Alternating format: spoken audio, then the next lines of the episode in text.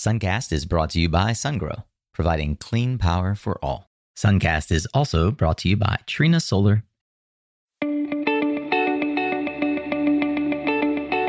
Hey there, Solar Warriors. I'm Nico Johnson, and this is Suncast. Each week, I pull back the veil on the life and business insights of clean tech entrepreneurs building the most noble and impactful companies of our time. I hope what you learn from this conversation is a catalyst for your own growth. So thanks for tuning in, and welcome to our tribe.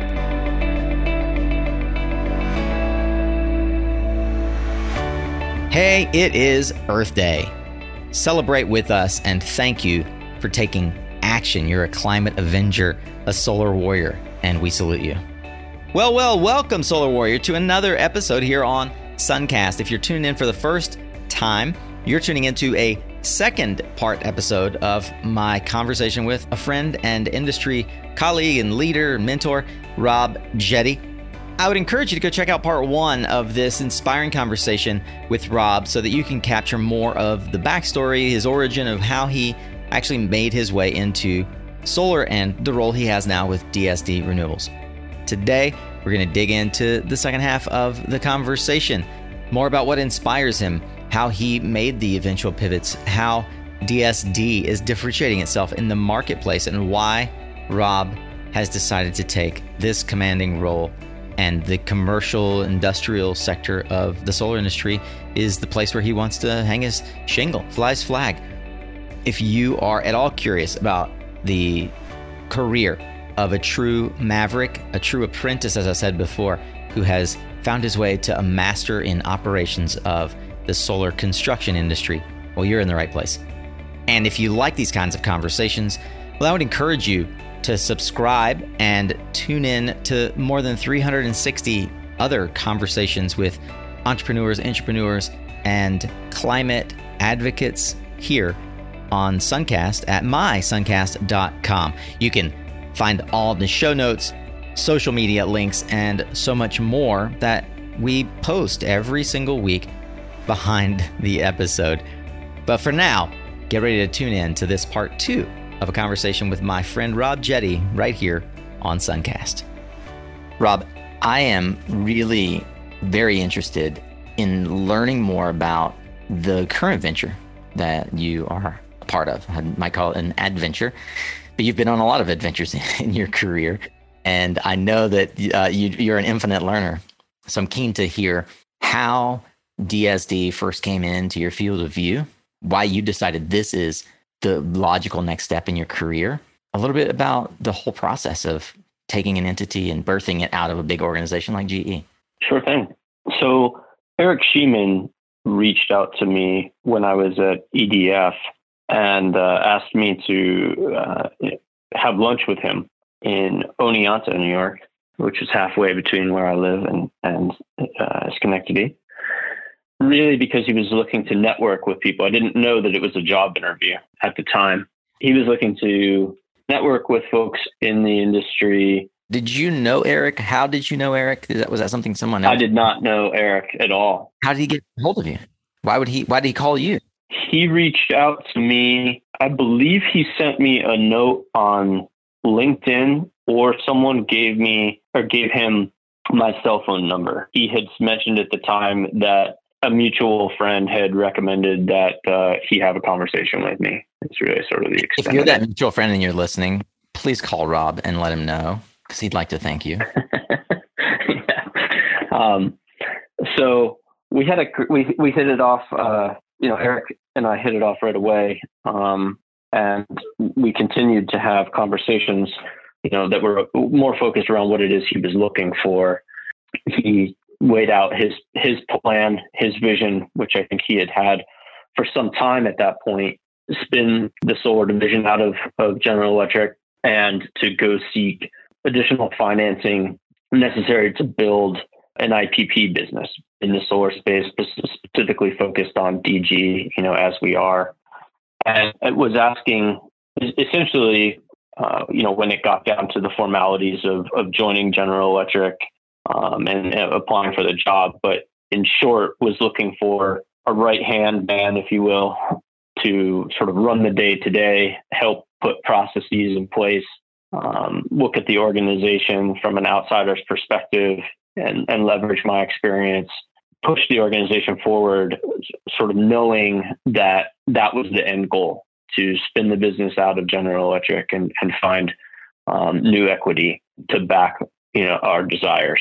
How many people were working with Eric inside of GE on the solar plan at that point? I believe there were about 50, around 50 to 60 at the time that I joined. That's amazing. I mean, 50 to 60 is a huge solar company, but it's a small division at GE. That's right. That's right. Which was, I think, part of the desire, you know, quite frankly.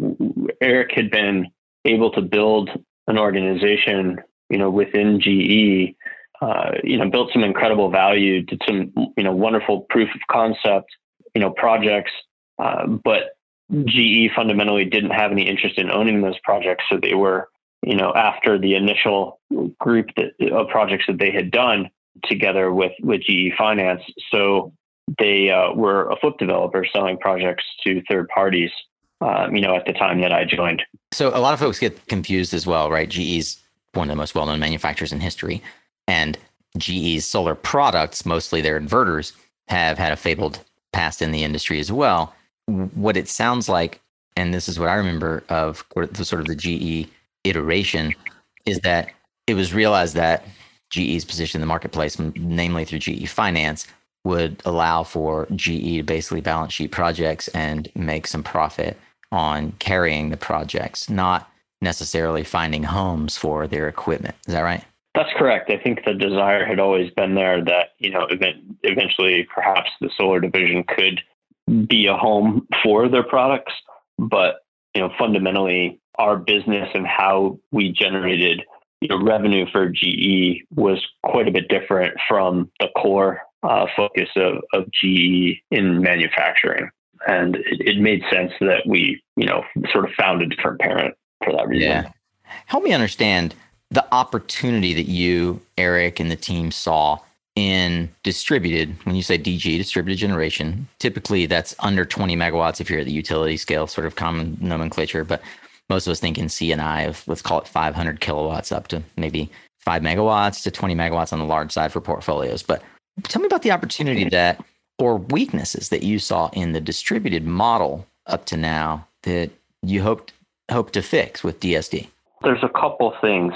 One of them, you know, kind of gets into our secret sauce. There's there's something in particular that's special about what we do and maybe we can go into that into a minute and I can answer your, your question more directly here. But I think that the opportunity to be able to focus on the entire life cycle under one roof, which has been attempted in the past by some other organizations, but in my opinion, often gets distracted and and one sort of pillar of the business ends up really kind of taking over the others, whether it's through the sort of creation of, of yieldcos as a financing mechanism that I think you know some companies in the past have have, have struggled you know struggled with, and, and ultimately that kind of led to their downfall. Here was an opportunity to really, in the words of my grandmother, just stick to your knitting and really focus on process of you know every aspect of the experience for the customer to own those assets in the long run and manage them. And focusing on how we do that with the managing the lowest overhead that we can't possibly can while at the same time you know providing the experience that's required for our customers a level of uh, management of the execution of those projects that has the the the lightest touch, if you will, that we can sort of possibly have while still executing those projects in the lowest cost way that you you can in the in the market having to balance those factors. I think Eric and our CFO Greg Greg Fabso had really spent a lot of time, you know, prior to me joining, uh, thinking about their plan for for that execution. Um, and it's a testament to them, in the preparation that they they did that laid the foundation for that that spin up to happen. It's kind of looking at it retrospectively, it's kind of amazing how quickly it actually occurred. I joined in September of 2018 and by by the summer of 2019 we had closed on the equity investment from BlackRock of 80% in, into the business. So, you know, it was maybe a r- roughly nine month time frame from my joining to that plan being fully executed. And all the dominoes, you know, have we've been very we've worked very hard. Um, a, a lot of people have worked very hard in this organization, but there's been a tremendous amount of focus under Eric's leadership on on executing, you know, those the dominoes necessary to to stand this business up quickly uh, to to achieve our goals.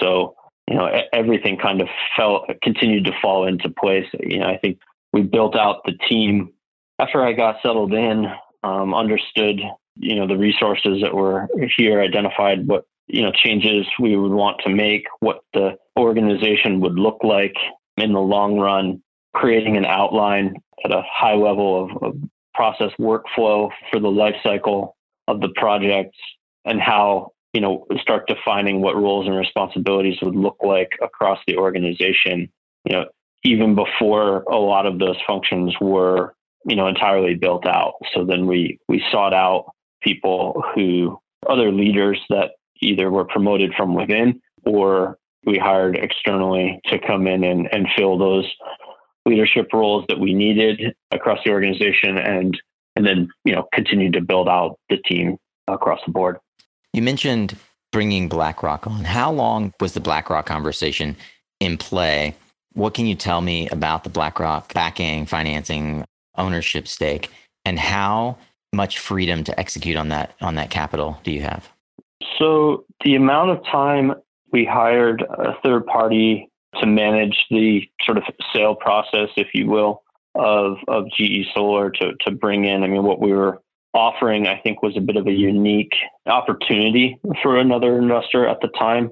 You know, not just from the organization that we had built, but I think that the fact that we were coming out of General Electric got you know some people's attention as a household name. It, it kind of helped you know with the story to that end of what you know people were eventually investing in. We had quite a few. We were fortunate to have quite a few offers. Went through you know management interview process and you know down selection with a few really i think for us as a management team blackrock was was probably our favorite from the beginning all of us kind of agreed on that there was a, an alignment there in the team specifically and their understanding of our business their interest in you know how they wanted to help us grow there's just there was just a lot of alignment that seemed rather natural uh, from the beginning for us. So we were very, very happy when that uh, when that came to. Are you at liberty to talk about how much the entity sold for, or what BlackRock stake is, or anything like that? I don't think that I am. I don't know if I'm allowed to disclose all of those exact details. I mean, their stake, their stake was at the time they took an 80% you know stake in the new entity because essentially DSD was born out of this transaction. You know, it didn't exist before; it was part of Gen- General Electric. So, so eighty, they bought eighty percent of it from GE, and GE kept a twenty percent stake. Okay, that's right. But that's actually since changed, and uh, this uh, last year, BlackRock uh, exercised on the additional twenty percent and actually bought GE out entirely. So entirely a BlackRock asset. So we are now entirely a BlackRock company. That's right. How much, again, back to the original question, freedom in deploying capital do you all exercise as a BlackRock entity? They give us a very large amount of freedom, really. Uh, they, I think we have struck a really excellent balance of their oversight and uh, assistance, you know, in managing the business and, and helping us grow. Um, but they are not you know, it's not a, I wouldn't consider it a heavy touch, you know, based on my past experiences of having, you know, large publicly traded parent companies. They trust us to run the business, and we obviously review you know our our metrics closely and and how you know how we're doing to meet their expectations. Communicate on that heavily, but as far as making you know operational decisions and and in the projects and whatnot, we we essentially have sort of full autonomy so long as those projects meet the kind of rather basic parameters, the intended focus of our our business in distributed generation. Now you've worked for a lot of different types of entities European, American, large, small. As the COO now of DSD with Black as a BlackRock entity, how would you compare the overall oversight from the investment committee perspective? You know, I've been a developer uh, at Conergy and at Trina, where it could often be very, very difficult to get buy in on a project, even when the investment thesis was presumably met. How do you feel right now as someone who has been through this game a number of times? Obviously, you're not going to incriminate DSD. I'm just curious what that experience is like now you're with another publicly traded company. Honestly, it's it's kind of it's a breath of fresh air. You know, investment committee at a project level is something that we do internal to DSD. So uh, we we are able to make those decisions. You know, again within the parameters that you know are, are agreed to with the board at BlackRock, we make those project level investment decisions on our own. You feel like you're more efficient than maybe in the past you were? Much more efficient than than anywhere that I've you know that I've worked in the past, you know, as it relates to that for sure. So how common do you think these kinds of transactions are going to be moving forward where large public entities or large private equity firms are going to continue to kind of gobble up these assets and create these really you know deeply funded public finance vehicles for distributed solar, not just utility. Is this a trend? I've been so heads down, admittedly, Nico, in the last few years building out DSD. I don't spend a lot of time asking those questions of myself as as maybe I should. You know, I think we've I'm I'm definitely far more in the weeds on the execution side of the business than I am thinking as strategically as I should at times, but about our, you know, I, am more focused on our future, which looks quite bright. You know, I, I, would say that I think that it is a trend to some degree. I, you know, I think for me, and part of why I came to DSD is doing, you know, what's often been referred to as CNI or you know this this distributed market that you mentioned in the 500 kW to let's call it 20 megawatt size of projects in, in my mind and in the course of my career is something I've considered a bit of the last frontier. So I think the utility scale side of the industry has gotten incredibly mature, uh, highly competitive, is a rinse and repeat business. The residential financing side of the of the industry, same thing, very much uh, a rinse and repeat business, whether it's cash deals or the scaling of, of third party financing through folks like Solar City and Sunrun. So I think that those two things have kind of figured themselves out, if you will. No one has really scaled and sustained a business that has stayed focused, you know, on the DG market. And that that challenge and having the opportunity to do that was actually one of the most attractive things to me in coming here. I have a few questions, but I also want to challenge the idea that no one has done it because I feel like Green Sky, I feel like Greenskies did it really well. They did. They did do it pretty well. Yeah, I know. I think they did. Yeah. I don't think Greenskies is alone. What I think is this is an unsexy part of the market that's super hard and that very few with your level of deep understanding and savvy have applied efficiency and, and scope. And it's because of what I want to ask you we often see these huge financing projects or huge financings of companies beget a large project focus model, right? Because it's more efficient. You look at S Power, AES's acquisitions, the distributed team out of Denver, Recurrent being acquired by Canadian. It's so common because if it's all the same process and you want rinse repeat, why would you apply the same amount of brain damage to five megawatts that you would 500? So, with that in mind, how do you see the story within DSD and backing by BlackRock and deep operational expertise of your team changing that narrative? You know, the most important thing uh, when looking at C&I projects and in this market segment is that they actually offer an opportunity for much better uh, returns in the projects themselves for the long run than utility scale. Yeah, can you give scope though for someone who maybe doesn't understand the difference in returns? Sure. So we measure that measure it in terms of net present value, you know, to the organization uh, currently in terms of meeting our goals, but essentially the value that you're building in the assets that you're owning, the return on the capital that you've deployed into those projects, uh, the equity capital that you've deployed into those projects. So that return in a in the DG space, if done well at a project level, is can be significantly higher than what you're seeing in either the residential, which has you know a different set of inherent risks, versus the utility scale market, where those you know, those those margins tend to be much thinner. For the finance folks out there, we're talking about return on equity, not necessarily return on project uh, assets, return on equity invested. Our focus and our challenge then is managing the business.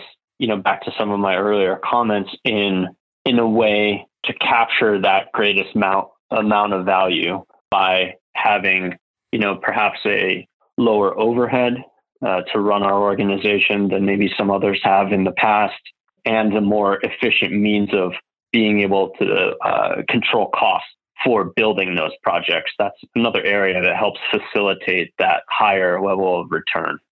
You mentioned something that I think is core to some of the value that I see in your team. I know that you've been mentored by guys like Randy Corey. What do the influences from prior roles, mentors like Randy, help bring for you in terms of what you're deploying? Where have you where are you modeling success or avoiding failures that you've seen in other models? I would say I spend a lot more time, uh, you know, obviously in how we're building the organization, focusing on the models of success. And we talked about recurrent as a model for me, you know, and really the first time that that anyone had really laid out the project lifecycle in detail, you know, and and as, as I mentioned previously, that was something that I, I learned from Sheldon.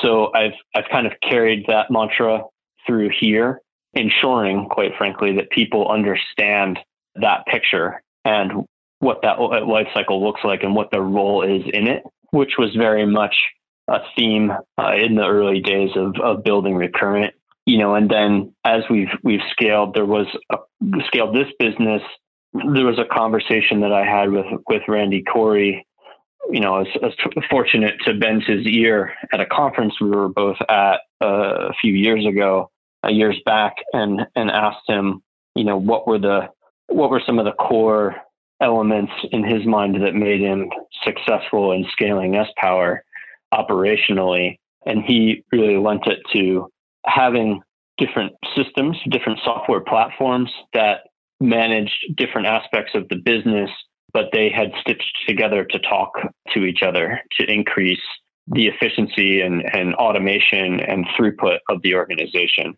Because once you start doing, you know, high volume, high velocity business, everything becomes about the data and uh, being able to look at it in real time um, is is of critical importance. So that was a big, you know, a, a big theme that that I had taken from the conversations uh, there, and and quite frankly, something that we're still working on. I mean, we have some great systems. We've built some, you know, built out some excellent functionality in our platforms, and are, are now in a phase of really trying to focus on how those systems are are working together.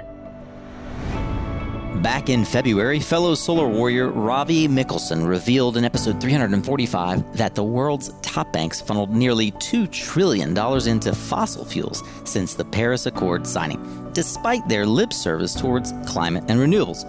If that gets under your skin as much as it did mine, then let Ravi's fast growing fintech banking platform, Atmos, help you align your purpose with your pocketbook, your calls with your cash and you can know that it's never supporting interests or industries misaligned with your personal mission.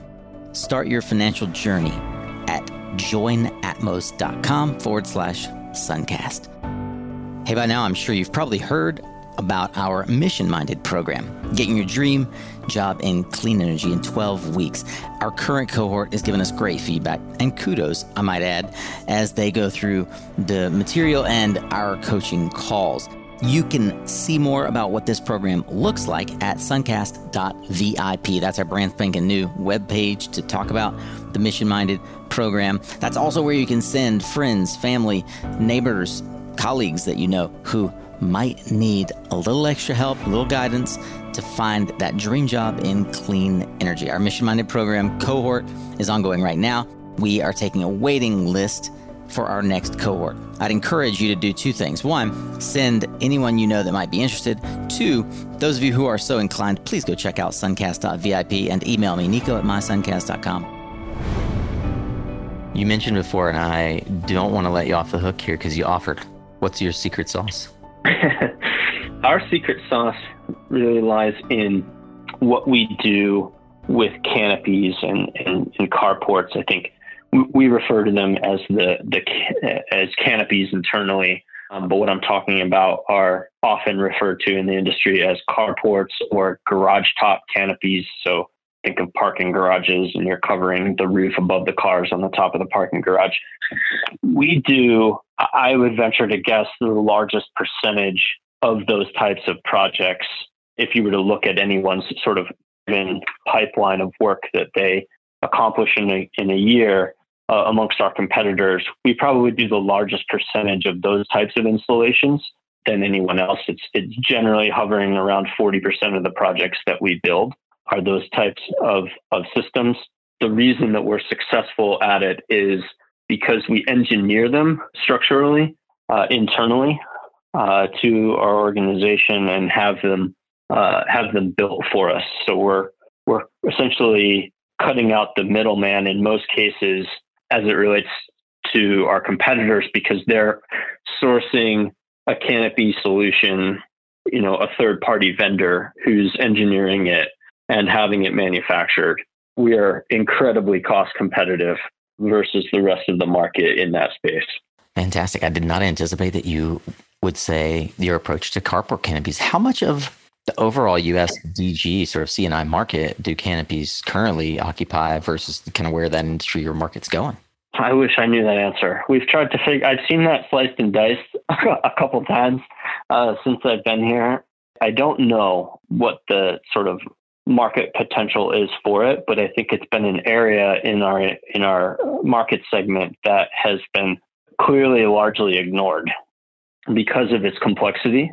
It's hard all the manufacturers I know either have a separate business or they get acquired by SunPower or the like, you know. So it sounds like you guys have a homegrown product. My other question when I think about the value of someone listening to this wondering, you know, if there's an opportunity to work with DSD or how they would learn from you is does that mean that, you know, canopy manufacturers don't have a long-term business because big companies like DSD are just going to do it themselves and they're not looking for branding, they're looking for a a replicatable product? And as part A. And B, does that also mean that if you're developing a project and contemplating canopies, either you're going to compete with DSD, who probably has a better price, or you can somehow partner with DSD? I do think that third party canopy manufacturers are always going to have their place in, in some way. People are going to want to own these systems outright, not just have them financed by folks like us.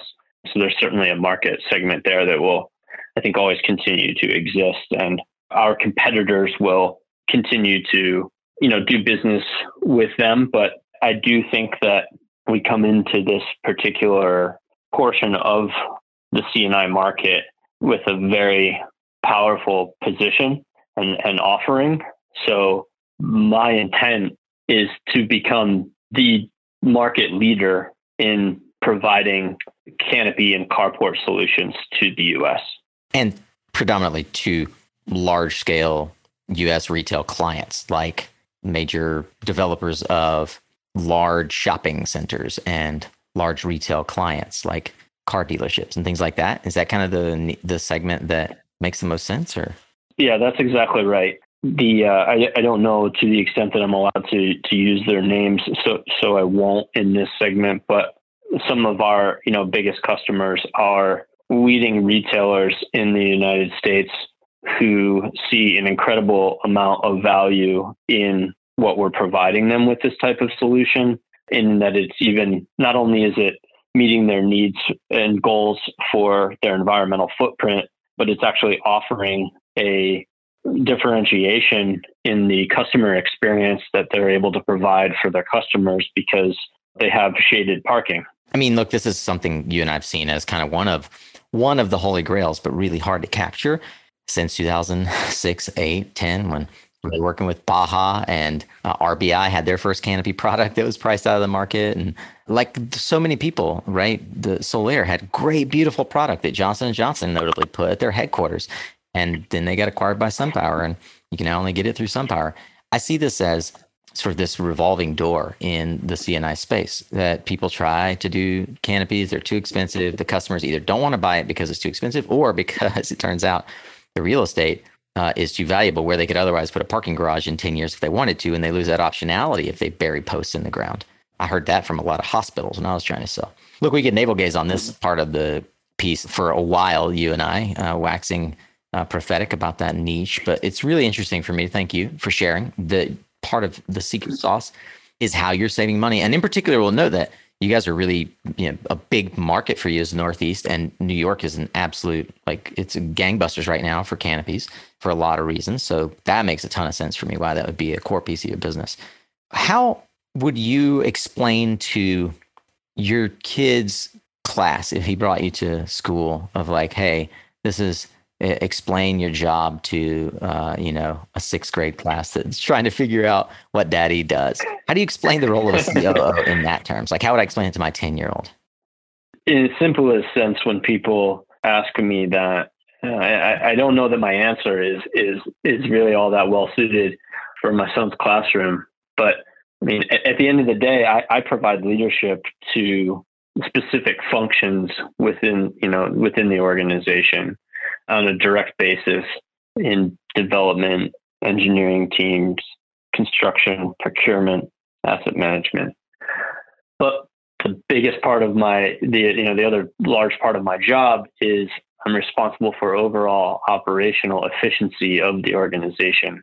So helping figure out how all the teams in the organization can work together best and how we can have systems that allow them to do so and processes to do so. Are there a set of core skills that you feel you've developed to achieve this role? Like when you think back over the last 15, 20 years, what are the non negotiables that you had to develop to embody the role of COO? I think part of what helps me be successful are uh, just some of my core tenets to how I approach management generally which most importantly is related to having good leaders in the organization and then empowering them with the resources that they need to be successful. So I see my job as as a, actually a support role for the organization. My approach to management is to ensure that the people in my teams have the tools and the ability to be successful and make decisions on behalf of the organization really for themselves and, and have the confidence to do so because their directives are clear. That's probably one of the most important things to me. Yeah.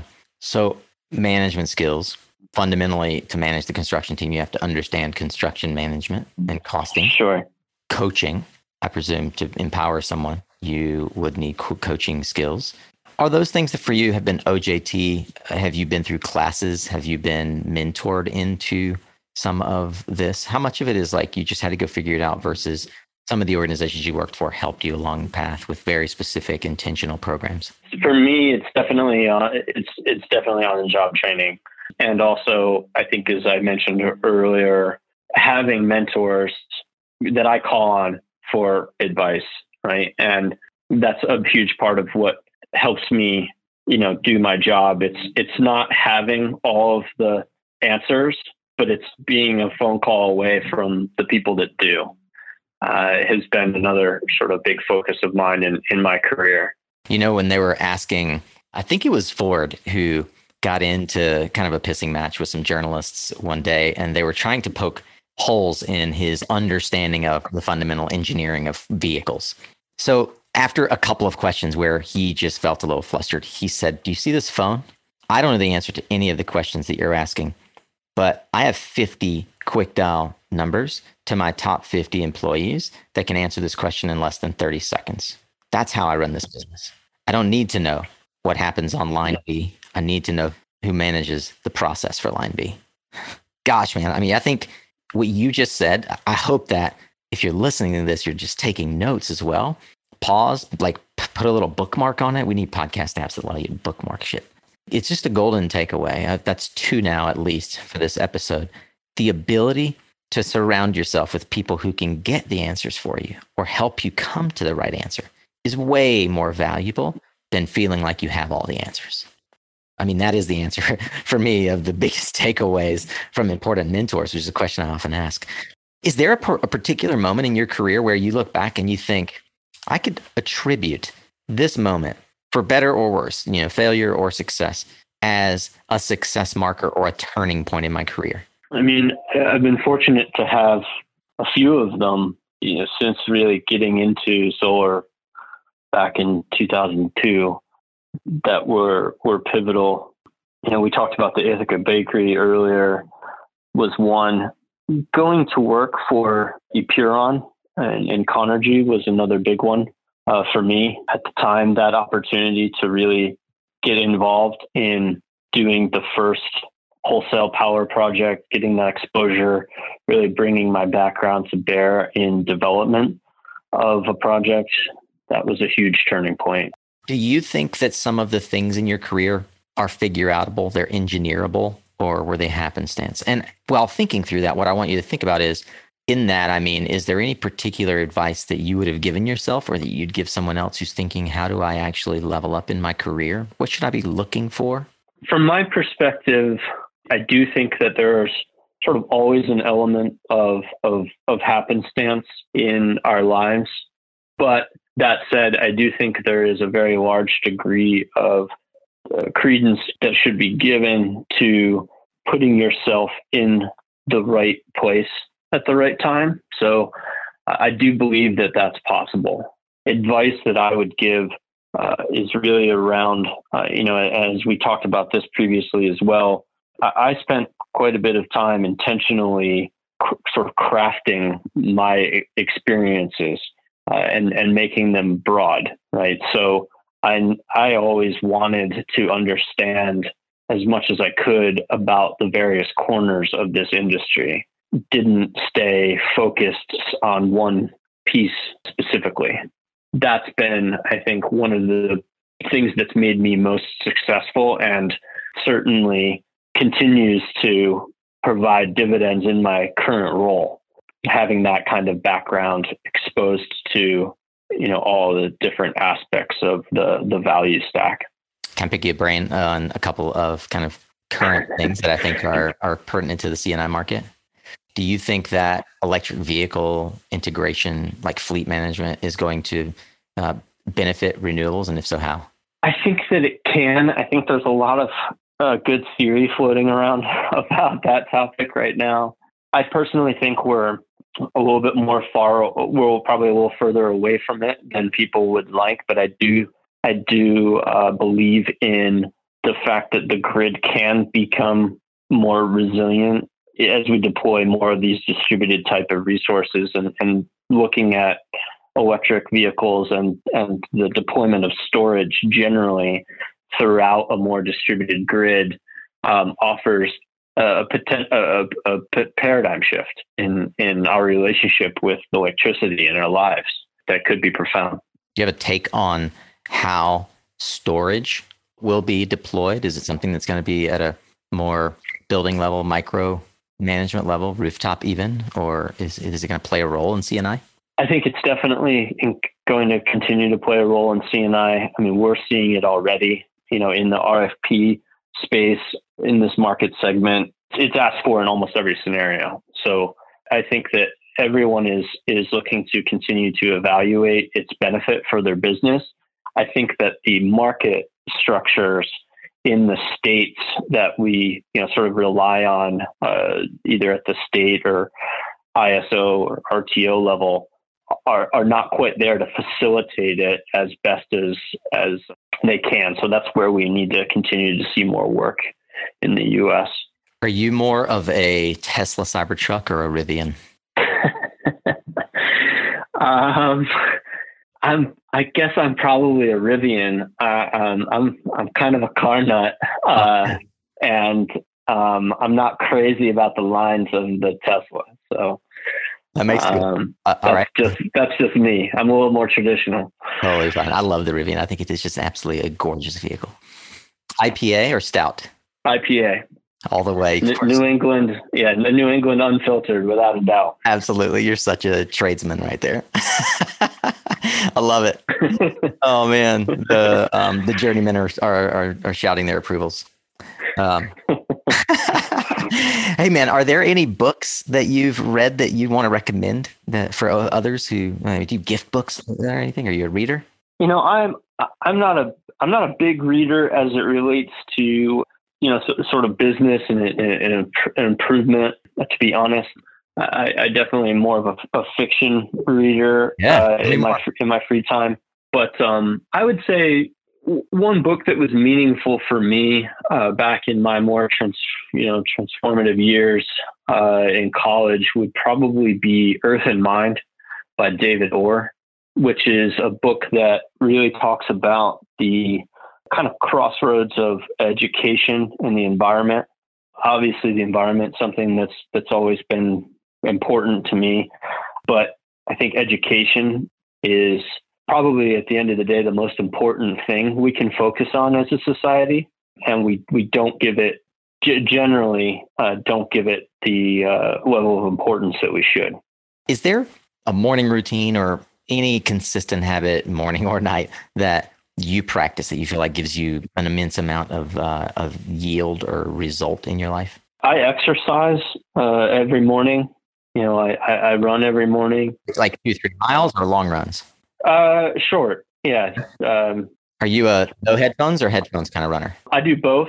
Depends on the time of year. When it's cold, I'm indoors with headphones, and uh, otherwise I'm outside. But um, yeah, that's an important part. Outside, I like to not have headphones on. Yeah, I like to. I live in a, a beautiful area, and I love to, uh, you know, just run down the, the so country roads. Suncast in the winter. yeah. Fair enough. Fair enough how can folks that want to get more of Rob Jetty connect with you? Where do you like to be found? I spend a lot of time on LinkedIn. Use it as a tool and have for uh, a very long time um, in, in, my career. So that's a that's an easy way to find me. I'm, I'm there largely because I'm uh, trying to figure out who the best person to talk to in a specific organization is, or I'm c- continually using it to build out my network of folks that I've you know that I've met or you know had the pleasure of, of working with, and and from a, as a recruitment tool. What's your best LinkedIn tip or hack for those who don't use it as much as you do? It's probably not for everyone, but I actually pay for a premium account. I feel like most people don't. The benefits of it are actually rather significant, uh, have been rather significant for me professionally. I've actually uh, been in been in situations where I may have been up against a challenge in a very large or, organization and that we're you know sort of dealing with in the day to day to push a project forward. And I've actually used LinkedIn successfully to send a message you know directly to management, even at the CEO level of some very large companies, because of that premium account, and actually gotten a response. So I found that to actually be a really kind of powerful part of that tool. What Rob's referring to is InMail, which you get uh, you get included in a premium account. I think ten. Uh, I have the uh, I use LinkedIn Navigator, Sales Navigator, which you get twenty five InMail, I think, and a whole bunch of other tools that are kind of CRM esque. I have paid. I've been a paid. I say this a bunch from Suncast, so some of you are shaking your head because here's Nico about premium again. I'm a huge advocate, just as you are. I genuinely believe that LinkedIn favors their premium users, and why not? I could be wrong about that. It doesn't matter if I am, but uh, I, like you, uh, have used uh, have used LinkedIn Premium to open doors that I didn't believe I would be able to open. I actually got my first consulting client through LinkedIn. And when I got that client, they paid me a thousand bucks. And at the time I was like, man, I could pay for 10 years of LinkedIn premium with this. And that's what I did. I literally just like put it on auto pay and never, and every time I saw it hit, I'm like, oh, it's already paid for, you know? And that's how I think about it now. It's like the one client pays for a decade of LinkedIn premium. So every other interaction for me is like super massive additional value. Rob, let's uh let's wrap. I'm so grateful for the gracious amount of time that you've given us. Uh, I'm sure by the time we get through this, this is a two-parter for sure, and it's worth both uh, listening to both parts. It's a, you've been really insightful in in ways that I can't. I don't always get a chance to di- dive in with guests. I have one final question for you as we round out the interview. What one thing do you see happening in the market from your years of experience that maybe nobody else is tracking? What's in your crystal ball? Could be for the year, could be for the decade. I think that there is a very good chance that we'll see a major policy shift before the end of the year that will have a significant impact on our industry. Being renewables, probably even solar specific, based on you know the current uh, federal political makeup. That that would be my guess. I don't know.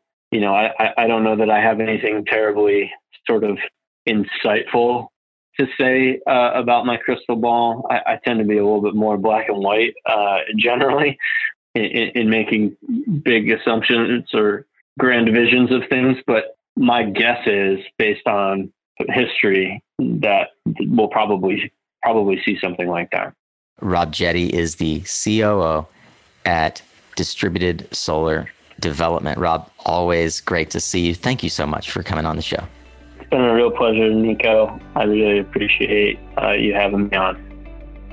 All right, Solar Warrior. Rob is uh, a good friend, and as you've seen over the last hour plus, such a giver. I hope that what he said has inspired you to think more critically about the skills that you are building in your career. Rarely have I had a guest who has gone so into detail about the intentional path that was trodden to get to where he's at. And categorically, Rob is a leader in the solar industry here in the United States and has put in the work. He's done the reps to earn the right to be there. If you would like to connect with Rob, obviously, I would encourage you to do that on LinkedIn. If you just want to grab some of the links and resources that we talked about in the episode, of course, you can go check out those highlights of this and every other discussion. And the social media links, that book recommendation, and so much more at mysuncast.com. That is also where you can find out about programs like our mission minded coaching program, which we are about to graduate our first cohort out of the 2021 group as we speak. And I would encourage you to check it out if you're in a career transition or if you're thinking of how can I level up my role in the clean energy industry. We are helping folks that are a few years, maybe a decade or so behind Rob, but also folks that are at the same age and just trying to figure out how to move from another industry, oil and gas, and others into clean energy. If that sounds like you, go check out the Work with Nico button at mysuncast.com as well. And uh, really, really grateful for all of you who have tuned in yet again. If it was your first time here, I promise we are trying to take care of that investment of time that you've given us. If you felt like it was a good investment, please give us a rating and review inside iTunes or whatever app you are listening to. Thanks once again to our amazing sponsors who help make this content free to you. You can learn more about them at mysuncast.com forward slash sponsor. Remember, you are what you listen to. So thanks again for showing up, Solar Warrior. It's half the battle.